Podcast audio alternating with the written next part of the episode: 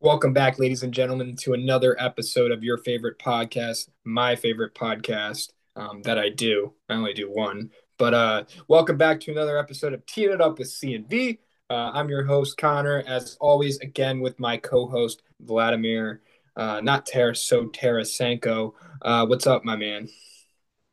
Not much. Um, back from the trip in Maryland. I'm back in the uh, the jail cell, as you might call it, as Aaron might call right. it. Um, had a good time out there, good experience. Um, had uh, the, the the kind of the the crew there was very helpful. So good kind of first work trip for me. Outside of that, just kind of did, did I had a lot of catch ups to do at the beginning of the week with everything I missed for the past couple of or for the past week when I just didn't open my laptop at all. I was completely focused on the testing we were doing. So played some catch up. We're back up to speed, and now I'm just kind of killing time, treading water, getting to the weekend. What about you? Clocking in and out. I'm all right, man. Uh, I'm also just trying to get to the weekend.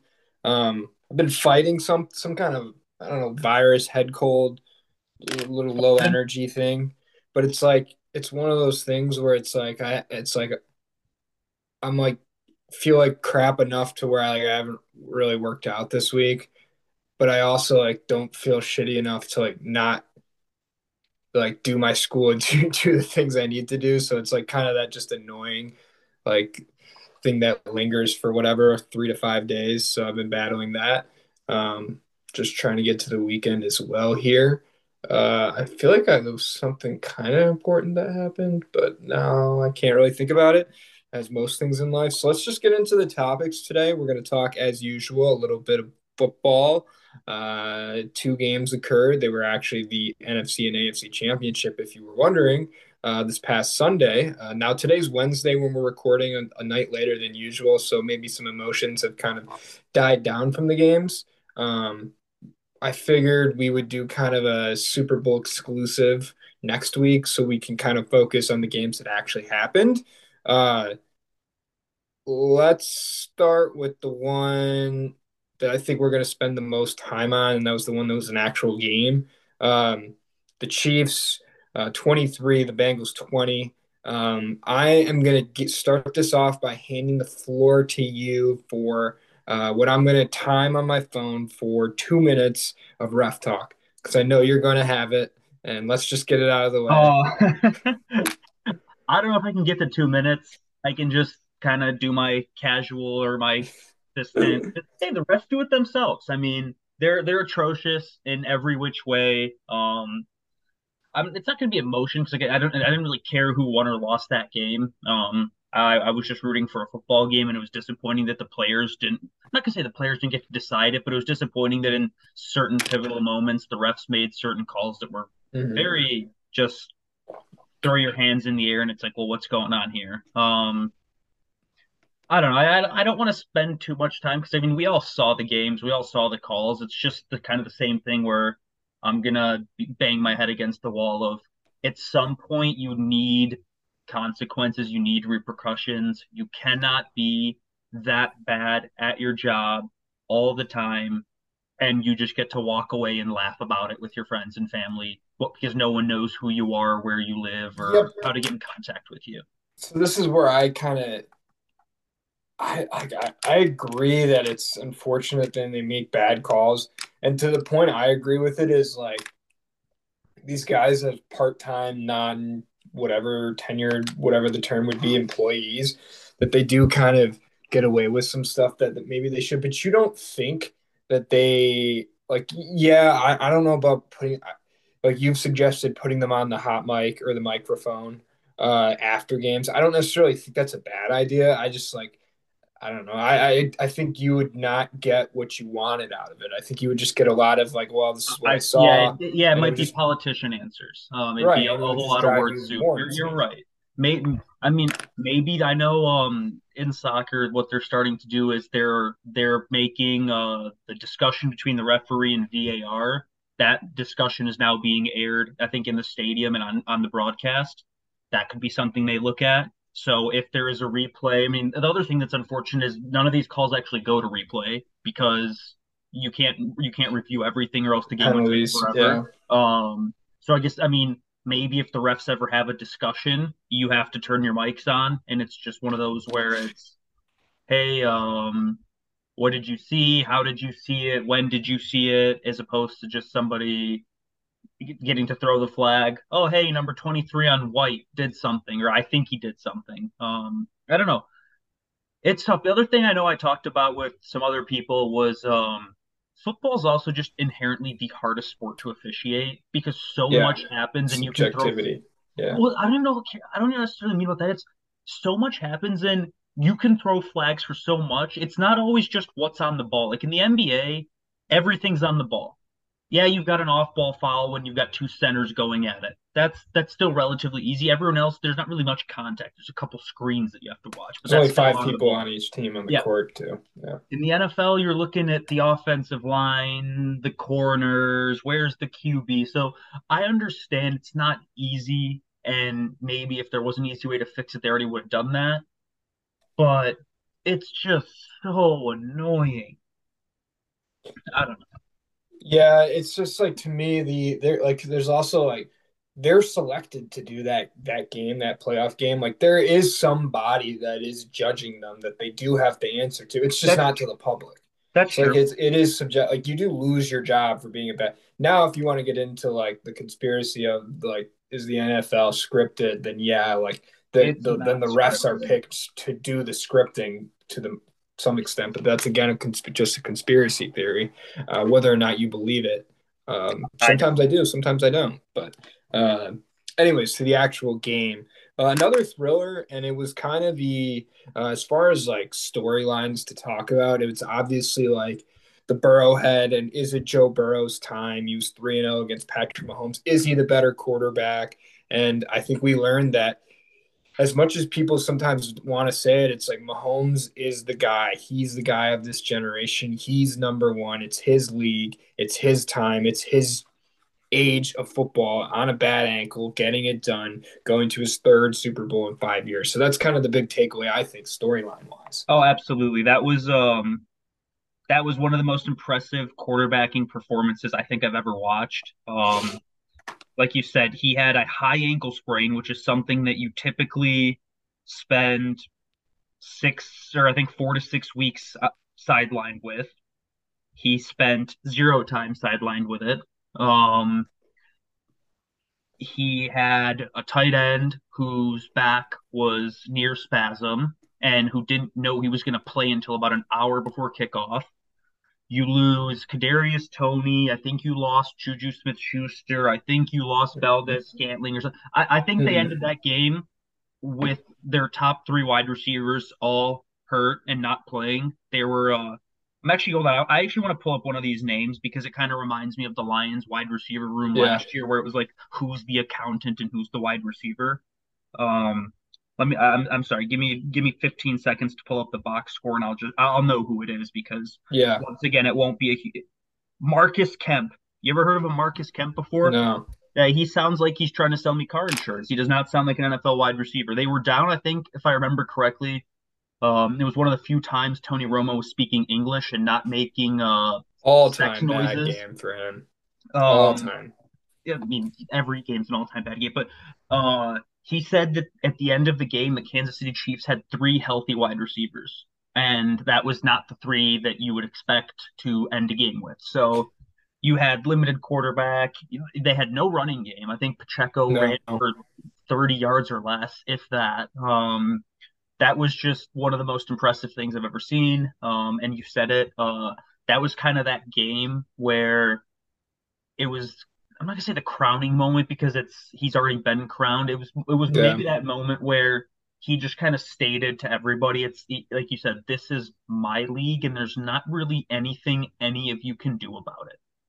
Right. It, it was just, to me, it was like it's that moment when you kind of forget if you're an ant. Say the NFL is an ant, uh, you kind of go about your business and you forget about that there are infinitely bigger things called humans walking around. And say Patrick Mahomes was a human foot, and this game was a, was just a stomping on that ant and a reminder that you are just infinitely not as good or as inferior or you are inferior to Patrick Mahomes. Yeah, like you said, like Mal- Valdes-Scantling, who has done dog wash this year, was the number one option. He went for 116 yards. I mean, you named off some of the names. It's just, it's so impressive. And it's, it, it is sad because like Joe Burrow had his like, I mean, they he was sacked what four times in the first like nine plays, and then the, they oh, kind of yeah, figured it out. Him. Right, they kind of figured it out, and he got rolling, and it looked like they were going to come back, and they had all this momentum going in the second half, and it truly was one of those games where it's like, oh, here come the Bengals again. They're down, but here comes the momentum. Here comes that train. Joe Burrow gets it done. Yep, no, uh, this Ossai guy had to shove Patrick Mahomes out of bounds. So um, I actually, my thoughts on that are interesting. Um, that that was a flag. So like, I don't know if people are complaining about that because Patrick Mahomes was out of bounds when he got hit by Joseph Ossai. Yeah, it was more the issues of um there was I think three missed holding calls there. Right. And even if he doesn't get shoved out, or even if there is no flag, they've still got eight seconds and timeouts to get close enough to kick a field goal for Butker. They probably mm-hmm. could have gotten into that same similar range that they were at. I'm not. I, I don't really necessarily. I, I wasn't mad about that. It was just. um It was just such an impressive game. I mean, I, I don't know if I'd go quite as hyperbolic as human foot NFL is Ant, but it was one of those. Yeah, that was. uh... I think I, I think it was one of those where he's been doing it now for five years. Um, first of all, that's crazy that we're that old. That Patrick Mahomes is a five-year NFL starter. Second of all, I think it's one of it's kind of like a LeBron James where LeBron James is the MVP in basketball or was the MVP in basketball for 15 years in a row, but you got numb to it because you were like, well, here's LeBron doing LeBron things. Oh well. And it's almost one of those where for Patrick Mahomes to get his recognition from for the rest of his career, he's going to have go have to go above and beyond what he normally does. And that is yes, incredibly hard to do. And that's why this game everyone was like, "Well, shit, that was impressive because well, shit, that was impressive. No no receivers, injury, injured Travis Kelce, no run game, still pull it out." So it was it was phenomenal. Um I don't know about uh, with the Bengals. Um, good, great game. Kind of way to keep it close. Um, it's tough. Their offensive line kind of died at the wrong time, and mm-hmm. they decided to, or not decided to, but they had to play some guys that didn't really participate most of the year. Um, I want to bring up one thing on the Bengals side: Zac Taylor coaching adjustments again you mentioned uh, he got sacked four times in 10 plays or whatever it was at the beginning of the game, and then it didn't really happen furthermore. And. I think mm-hmm. that's on Taylor. Um, what, whether that's a halftime adjustment or something that you do early on where you realize, hey, I can't make, maybe I have to start going to shorter passes. I can't just, I can't let these routes develop because I don't have the time for my quarterback. And it, it changed the game. Um, it was, it was, it was a good game to watch, but with the officials, it was kind of a very melancholy feeling. I know, um, I, I know I texted uh, a lot of friends afterwards, and I was like, I don't think I've ever felt this let down by football because what was supposed to be some of the most amazing, it was supposed to be the most amazing games of the year. You have the four best teams pretty clearly, and you were supposed to have just amazing games of football. One of them turned out to be a massacre. We'll get into that shortly. And the other one, it felt like there was extracurricular decisions that were affecting the outcome of the game, and it wasn't. It was close, and it was a game, but it wasn't the type of fun what say Chiefs and Bills were last year, where you're seeing touchdown after play, after amazing stop, after this, after that. Uh, it was it, it was just it was melancholy. So it was disappointing the way it ended, but I don't, I, don't know. If, um, I'll, I'll let you kind of go off. I did just ramble for a while, but if you have something else about that game.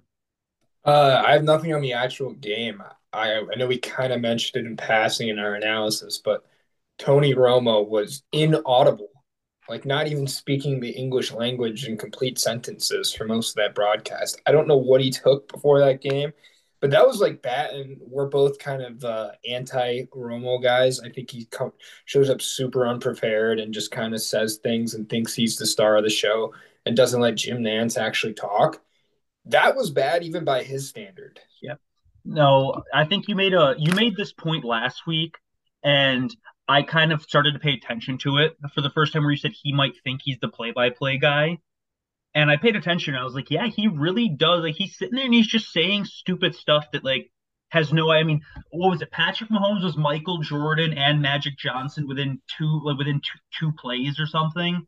And then it was like the Clyde. It was the Michael Jordan and Clyde Dex. Drexler. Oh yeah, what did Clyde Drexler do to get like who? Who he was talking about Valdes, Scantling, Joe Burrow, and Mahomes. And it's like who's who?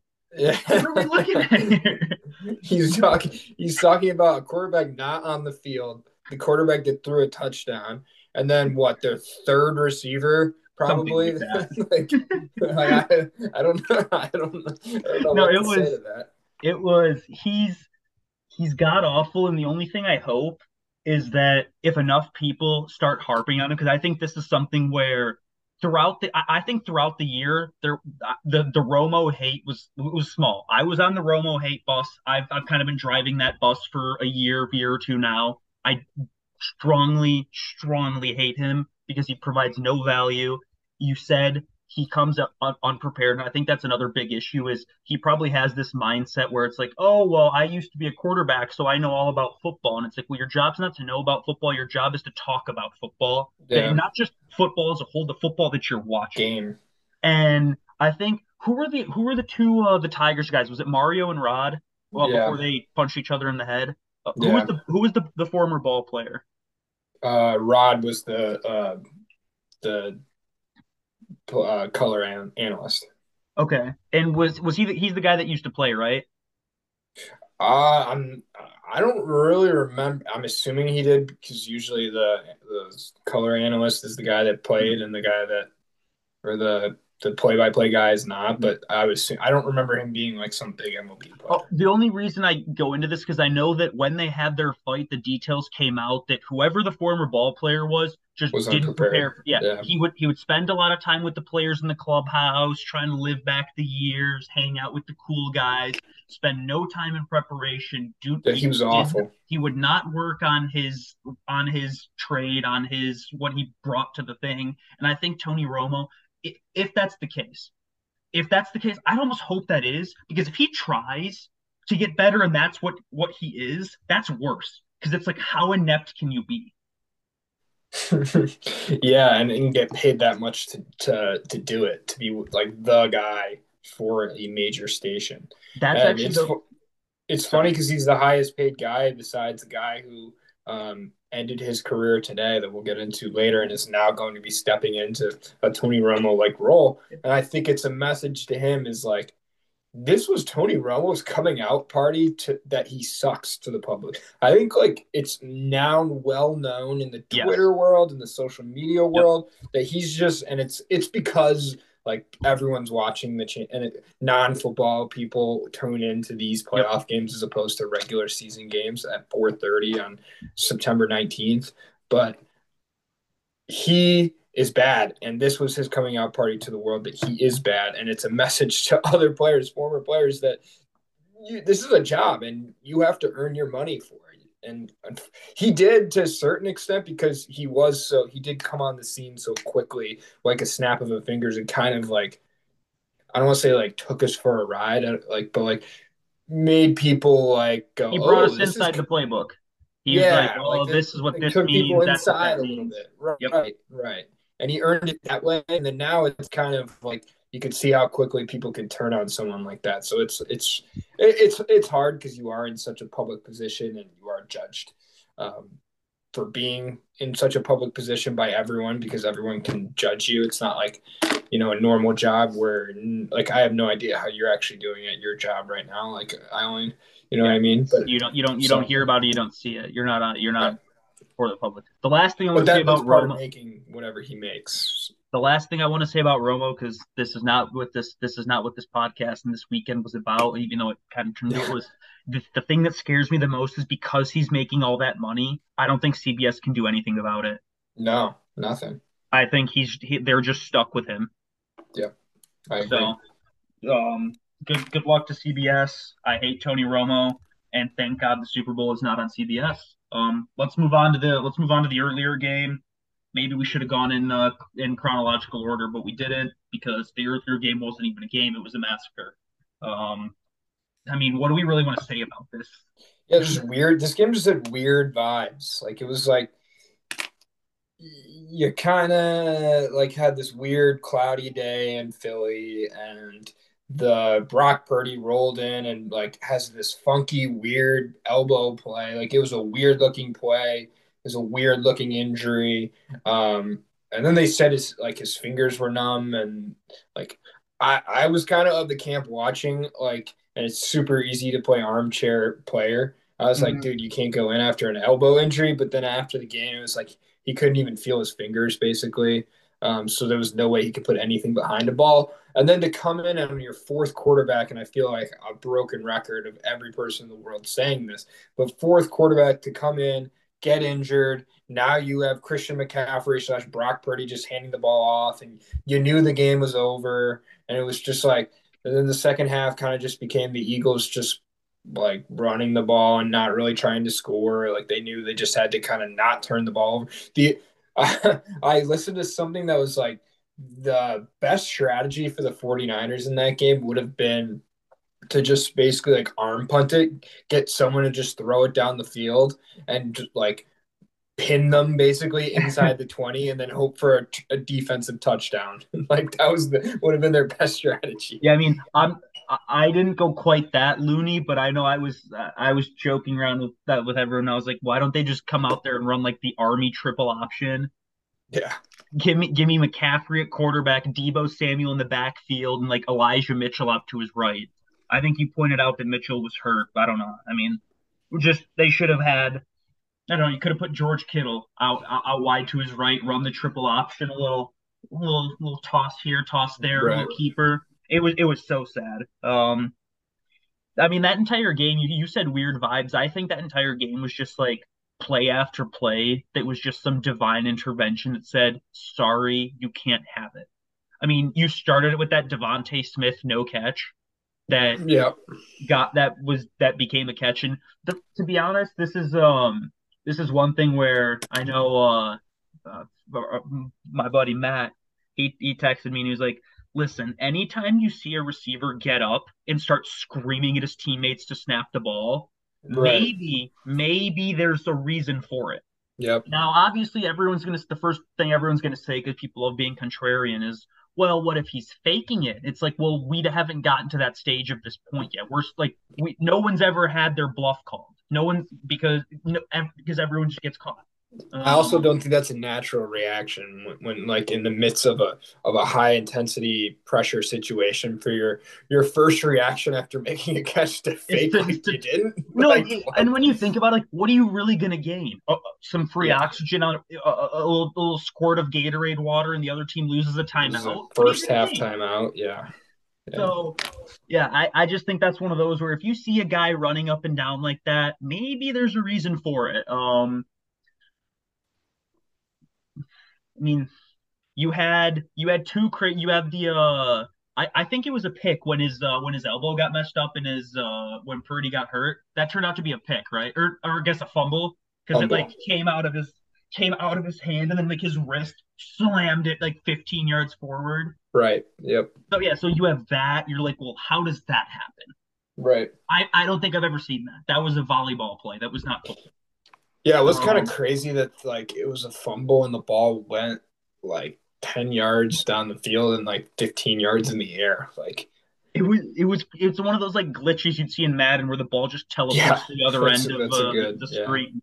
Yeah. It I mean, you had that, you had Josh Johnson get hurt, you had um I mean, you that was just that was that game wasn't real. That was it, that was a walk in the park. That was a training exercise for the Eagles. And I think as soon as they realized that there was nobody who can throw the ball, it turned into jailbreak blitz every single play. Because where mm-hmm. are they mm-hmm. going to go? Right. They throw it to anybody. Um. So it was that that game was incredibly disappointing. That there really wasn't a game. It was just a, an exhibition, a showing. Um. I know this. Uh. I guess if we want to go more on the officials thing, I, I, I talked about this with you right tackle Lane Johnson jumping false start every single passing play that just never got called. They just let him go, take off one half a step early. every yes, I passing- also I also noticed that. Yeah. every and like every it was it was and I, I as I watched more, I kind of realized it was every passing play. It was every time he knew, wait a minute, I have to actually do something against Nick Bosa. It wasn't just oh well, Nick Bosa's here, but the run's going to the left, so I can just like push him once and it doesn't matter. So Speaking was, of Bosa's, did you see the video of the Philly fan just absolutely triggering oh yeah, uh, Joey Bosa?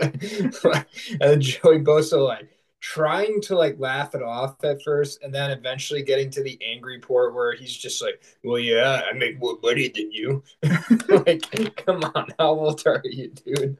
well, Like, Joey or- Joey strikes me as a Karen. Yeah, well, it just kind of he straight. It, it was like a very meathead. Like I'm getting angry at it. It was a very Philly thing to just be able to trigger this like professional at one of the best at his position athlete. Like, Yeah. uh, hats off to Philly. It was but good. sorry, continue. I I mean I don't really have much more than that. I was gonna say um I mean there really isn't much more to say. Eagles Chiefs Super Bowl, like you said, we'll do we'll do a dedicated episode next week. Um I will say my early prediction. Uh, I think the Eagles are the better team. The only thing that scares me about the Eagles is how easy those two games were for them. That if it does become an um, actual like football game. They're maybe not that, there. like yeah, like I'd be a little worried. I, I don't hate that take. Um, you're right. Those were the, those were two of the, the easiest games I think anyone's ever played. A Giants team that was has won two games since like Halloween, and then whatever happened there um, in Philadelphia on, on Sunday. But let's let's stick with football. Let's get to the news of the day. The news this morning. Uh, TB12, Tom Brady, the goat, calling it quits for good. He says. I actually believe Right. it this time. I but, do uh, too. that was uh I, yeah, I don't I mean I don't know really how much there is to say about this. Like we, we don't have to give like a eulogy about his career. Everyone's watched it. We've all done we did we everyone listened to those things last year when he originally retired and it's not like he changed any opinions this this year. So I guess just thoughts on that. I, I don't know how much time I really want to spend on this. yeah, it's a weird one because like yeah, all the crap that happened last year with his retirement. It's like we kind of went through this last year like you like you said eulogizing it all. Um, to be honest, this year I know they made the playoffs, but like it was not anything to like wasn't like anything changed to be honest as far as his legacy or his career went. No, like it- was just kind of an, a nothing burger, and he just kind of ended like instead of what I would argue, you were like, oh well, he at least he ended as like what a, a top ten, top twelve quarterback in the league. Now you go, he was like, well, he was like just okay at the end, like Yeah. like so you're like, uh, at least you went from like, and he's still going out on top to like, uh, well, at least he was like not At least he had that, like. Yeah, at least he had fun and like at least like there like he was out he he probably could have like stood in there for another year, but whether it would have been great or not, probably not. Yeah, no, it, yeah, it uh, go ahead. So I was gonna say it looked like for the first time ever, Father Time was catching up to him. Um, I was, I mean, as as the season kind of went on and they started playing a little bit more primetime games just because they were kind of in contention for their division. You started watching some of those passes and like he was missing passes deep to Evans that like you didn't really see him miss at any earlier in his Tampa career or at any point in New England you saw you saw the outrages, the the shattered tablets, the yelling at linemen, the yelling at people. It was just it was sad. It was one of those where for a player like that, like in the moment, I think it's like throughout like throughout the career when they're like murdering everybody and they're kind of showing you, oh, this is my house. It's like, well, go away. And then you get to the end, and it's a little bit of that nostalgia factor of like, well, thank you for like everything you did in my childhood, and it's unfortunate that it ended this way. Yeah. Um, interesting question on Tom Brady. My mom was kind of under the assumption today when she brought it up. She's like, like people probably don't really like it. Like people don't really like him, right? Like she's I more meaning like uh, other players. And I was like, well, probably now they like, especially in Tampa, they didn't really like him because like how a how is he how is a 45 year old man going to relate to 24 25 year olds that he could be their father like they have nothing in common, and he was more of like a coach figure to them at that point. So they probably didn't like see him as like this friendly teammate. So yeah, he was probably not very well liked towards the end just because of that having to play that role. But I don't really remember hearing anyone ever really disliking him, like yeah. in as far as teammates or anything like that. Him just being him not really being a diva. Where uh, another guy who probably should call it quits. Um, has kind of had those issues or had that reputation, I should say uh, in Aaron Rodgers. Yeah. Um, I mean, I, I think I don't think there's really much I can say to disagree with that. Um, yeah, at the end, like you, you actually make it perfectly. Not and not not just 23, 24. You get down to 21, 22 year olds, first, second year guys. It's like, well, what am I supposed to say to this? Like he's been playing longer than I've been alive. Like, right. What what are you supposed to say? Like obviously your teammates now, you're in you're in it for the cause together. Maybe this is where we don't have that experience in a locker room to know, but it does seem like there'd be a little bit of awkwardness, maybe. And I guess if if, if you're if you're relating that's when I said, oh, like I don't like you, that meant like I felt like that meant more from like the fans' perspective, like, well, this guy was always winning. Like it, I remember at one point there was a saying that the Patriots season didn't start until the AFC Championship game. That's how dominant they were for so long. Yeah, and but like as far as a fan, like as much as like you hated the Patriots because I definitely had that as a kid like uh, especially kind of rooting for the Giants. Like, I don't know if he like he was always kind of the like like the good looking guy dating the model, the nice smile. Oh, like there was no there was no bad boy to him. Yeah, there was no bad boy ever image where like Rodgers is painted as this like mushroom doing weirdo sometimes. like Peyton Manning kind of the same as Tom Brady. Um, Drew Brees gets criticized for being corny, and I think it's true to a certain extent. But I don't know if there was ever that level with Brady uh, as far as an off-field image. I don't know if he was ever truly dislike likable. I, I don't know. I don't know. I could be off on that, but no, I think I think there's probably some truth to it. I don't really know. Um, I don't really know. Um, should we transition into uh, Michigan State basketball? Uh, kind of our last topic of the day. We can do that. We can. Uh, I, I actually didn't get to watch a lot of these games. Uh, the Iowa game on Thursday, I was flying back, so I only caught like the last ten minutes of the game. Um, yeah. So let, us start with there. I'll let you kind of let let you take over. Um, yeah, a game that they were losing for the majority of it. The game started off ten to nothing.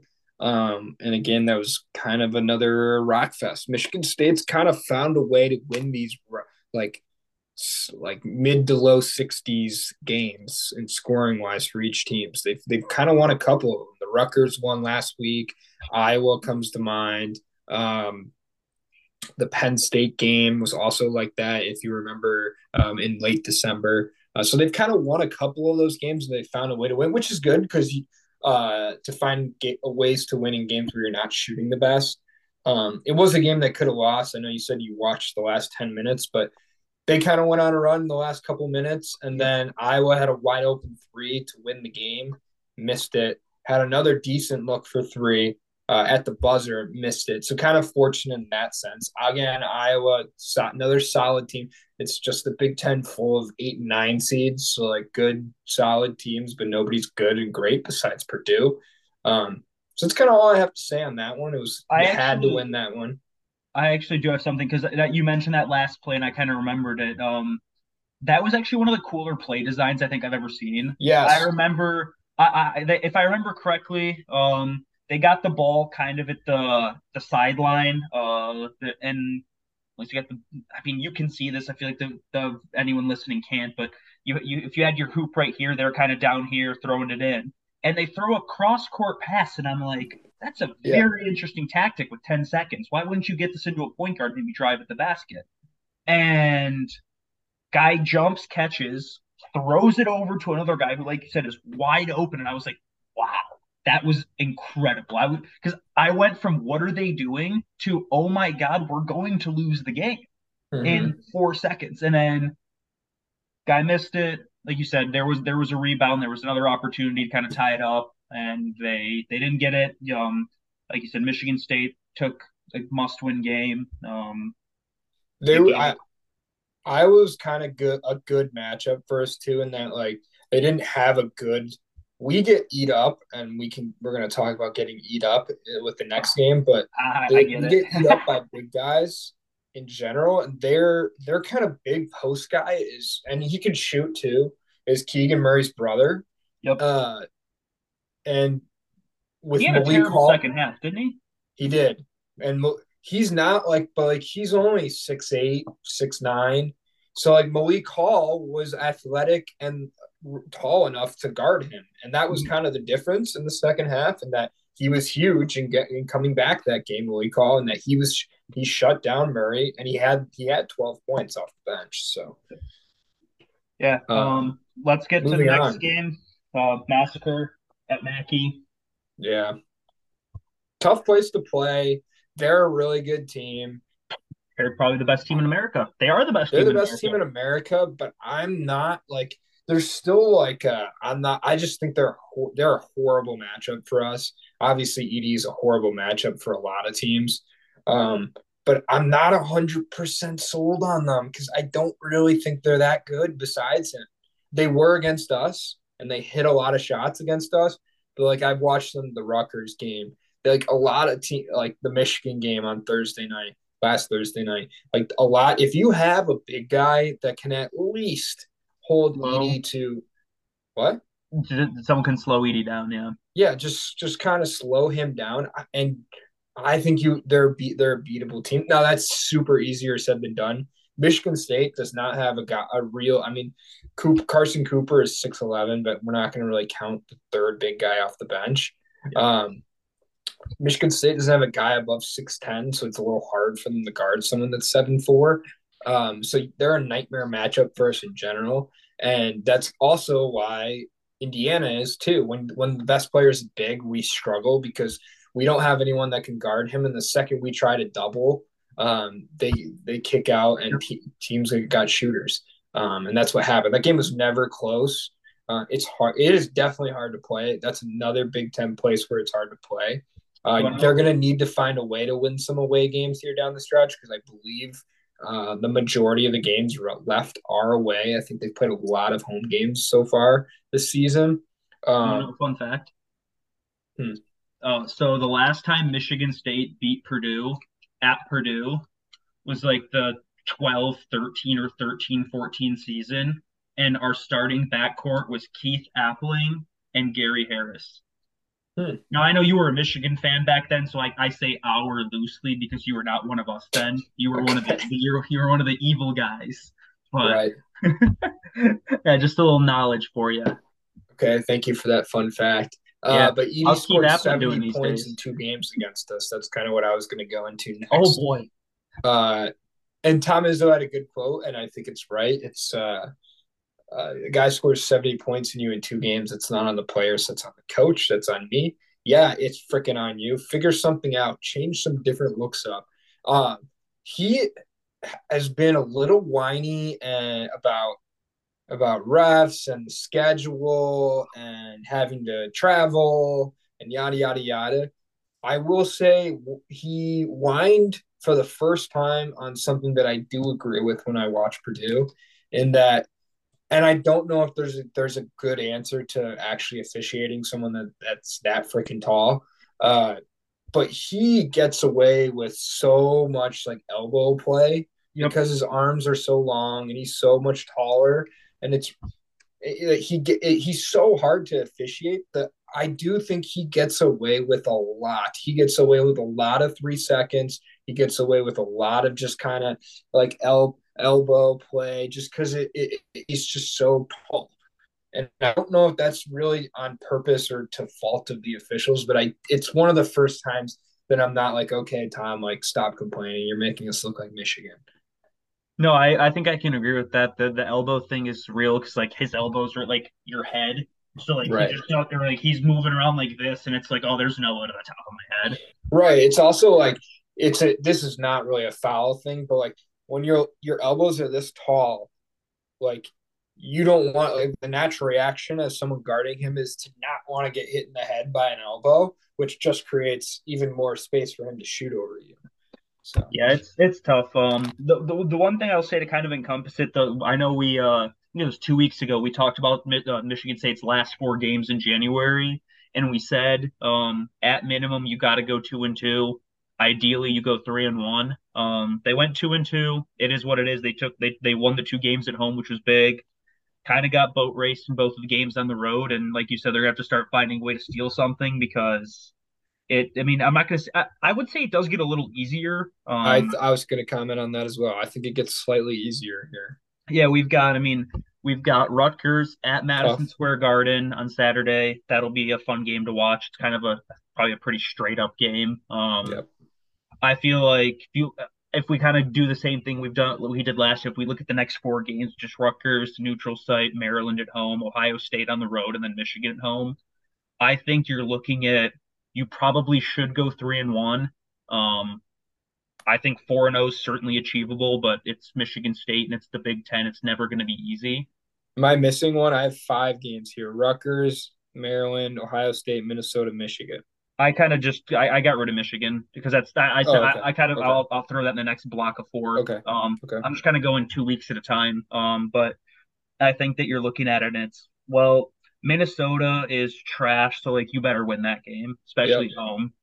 Maryland, pretty good team, but it's at home. Probably what you should win that, and then steal one of Ohio State and Rutgers because Ohio State's kind of fallen off. Yeah. yeah, Ohio State's not having a good time right now playing basketball, and I think two and two with that with the level of opponents that you're playing, I think two and two is damaging. Um, yep. I think I think that'll probably knock you down a seed line or two, depending on where they even have us right now. I think three and one will be good. Maybe you jump up a seed line four and zero oh would be awesome, but I guess we'll we'll we'll take that week by week. Um, Malik Hall's back. We mentioned that. That's uh, it's a shocker that we we didn't expect that. We were we I remember last week we are like, well, that's crazy because we thought it might be season ending. Uh, Josh Langford esque where you're not going to play basketball for two years because the stress fracture is that bad. It's good to have him back. Um, bring some athleticism, bring some two way play. Um, probably our most complete player, as you've said numerous times. So we'll see where we go from there. Um, anything you want to say about the upcoming MSU basketball schedule? No, I just like looking at February in general. You got to win at least. You got to go at, at, at the minimum, and this is tough when you play decent teams every night. At a minimum, have to go five and three. Yep. Uh, and then you have to win Ohio State at home in March. You have to go six and three the rest of the way. I think. I I think I would agree with that. Um, I think yeah. four losses, and you're looking at your you're looking at the fate of other teams, and you need to win games in the Big Ten tournament. Exactly. You're you're you're you're one of those guys who's sitting on their hands because they can no, they don't they no longer control their stuff. Um, I actually do have one quick question. You mentioned the Big Ten is probably a lot of eight and nine seeds, so I don't know if this is even allowed or if this is a thing, but can you play another team from the same conference in the first round? Like if I was an like if we were an eight seed and let's say Maryland yeah. was a nine, or if you flipped it, would they could they throw us in the same region and we play each other or no? I don't think it's a strict rule against. I think it's just like kind of frowned upon. Yeah, you I think like, they would create new matchups. Yeah, I think they would find a way to like be like, okay, like you, we have you as a ten instead of a oh, nine. Yeah. That that's like, true. The committee they would that's they would find a way to do that. Those those bastards. They the, the the best thing about the committee is they can do whatever they want whenever they want for rankings and for matchups. It's all about how can I generate Duke, North Carolina in the Final Four, or how yeah. can I do this? It's it's funny. I know we've been on the short end of that stick. Um, last year it was pretty apparent that they were like, well, Michigan State Duke's a great moneymaker for a second round game. And they got it. They got their second round game. They got their. We gave Duke a shot. We almost retired Coach K, but they they, they love love doing that just mm-hmm. because they know they can and they can that, that's kind of there's so many different variables where it kind of almost goes under the radar what what, what they can do. Yeah they they right right now they have michigan state still as a seven. I mean i'm okay with that. They have us playing boise state as a seven seed. Oh that's that'll be a riveting game. Does detroit uh, host any games this year or no? I don't think they uh i'm not sure uh, look, but here's an interesting thought for as kind of mediocre as we said the Big Ten is this year. They have nine Big Ten teams in the tournament. That's the most of any other conference. Well, Big was, Twelve is eight. Yep. Uh, granted, the Big Twelve, like I'll rattle some teams off. They're all like TCU's a four, uh, Kansas is a two, uh, West Virginia eleven, Baylor's a four. Uh, you kind of get the point of what I'm getting at yep. here. Iowa State's a four. Um, Kansas State's a two. Um, like they're all two to six. Like they have a lot of they have a lot of ranked yeah, teams. No, they're a, they're a they're a it's a good co- it's a good deep conference this year. Um, I don't know. I guess we'll see we'll see what happens in the tournament. I mean, whether what I don't think it really even matters what our seeds were. The Big Ten is kind of like traditionally known to just flame out in the first weekend. It's what they just love doing it, except for Michigan. You know, I'll give them credit. They they always find a way to kind of win some games in the tournament when they have to. Right. Something something that I didn't know about the Big Ten and this I was shocked. They said this because obviously Purdue being the number one team right now, no national the best shot of anybody.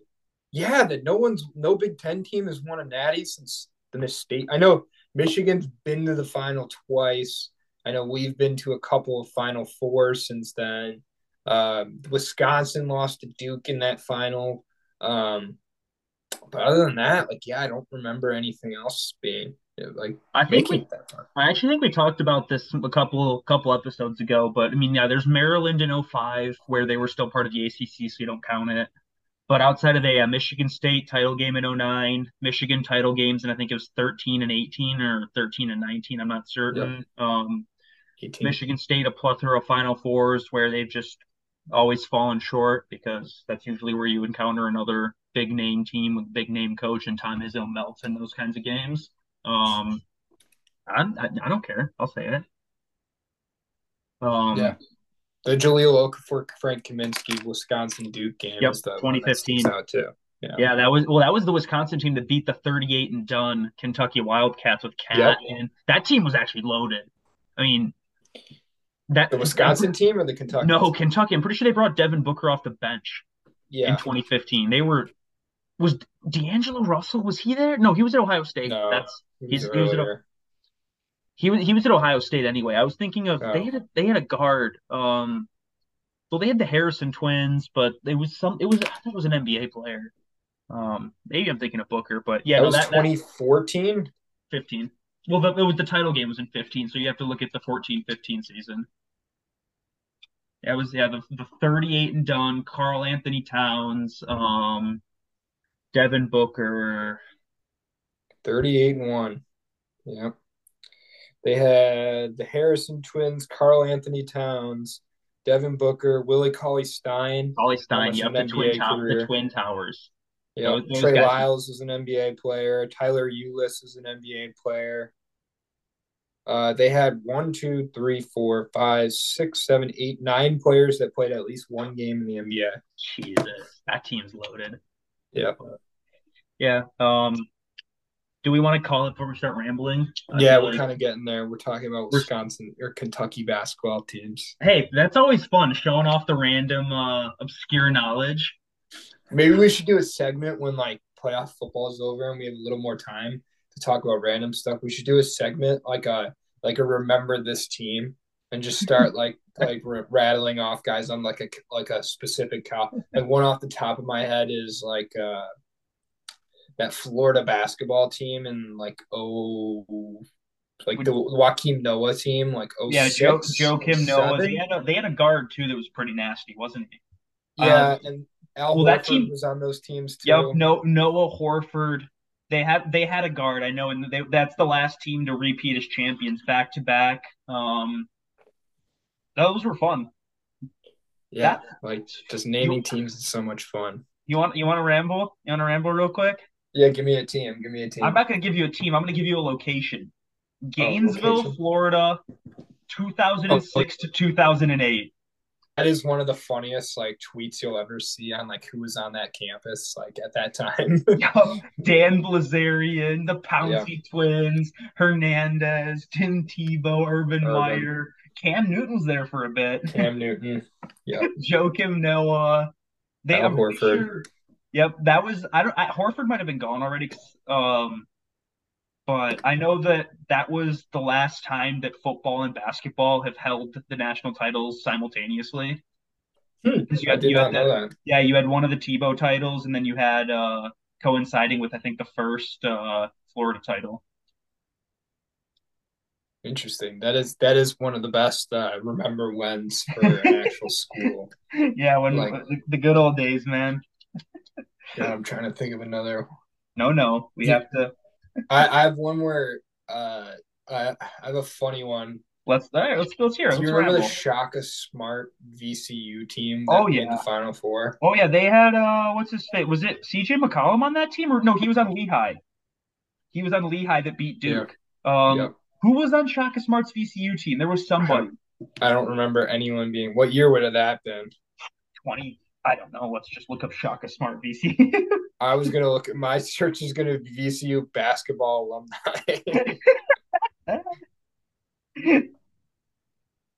uh, no one, no one. Did they get really there in good. 2011? Was it that long? Yeah, that sounds about right. That's crazy. Uh,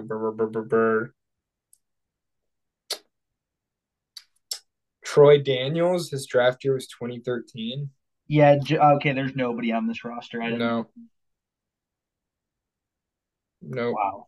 Well, hey, you you have some fun. That was those were fun teams, but maybe in a couple years we'll be doing. Do you remember the St. Peter's team of uh 2021, Yeah, 2022? but like it's weird to me because like I think that too, but like I've already forgotten about the Oral Roberts team the year before that only made it one game less than they did. Yeah. That's true. Um, And like I, I feel like I'll remember the the Florida Gulf Coast team more, and they also didn't make it as far as the St. Peter's hey, team, Slam City. Slam City. Maybe maybe we maybe when it comes closer to March, we just do an episode of Do you remember these darlings? Everybody's Yeah. favorite. The All one that I think I won't forget, and they didn't make it far either, is the uh, UMBC. Oh yeah. The first sixteen, the only sixteen. city. That'll just like you'll remember that because it's the only. Well, maybe it won't be this year, but the, the only one that's ever happened. Yep. That, yeah, that was uh that that they couldn't miss. That game was crazy. But all right, let's wrap this up because we have we, we we talked about rambling, then we rambled for about ten minutes, which Yeah. always a good time. I do enjoy it, but Yeah. Yep. uh, all right, if you've made it this far, if you if you've made it through the the Vladi and Connor ramble stages, Congratulations. yeah, honest. congratulations. We appreciate you. Um, You're talented. talented, d- dedicated, and maybe you just like hearing about random shit that we know about because. Yeah. I'd say we're we're pretty we're pretty obscure guys. We got some cool knowledge hidden tucked Yeah. up here in the noggin. Yeah. yeah, I could tell you all about some weirdo doctrines as well if you really wanted to get nitty gritty on Let's it. not. Let's That's for a different thing. Let's let's say let's say goodbye to all of our to all our listeners. Have a good one, guys. Congratulations for making it this far. Peace out.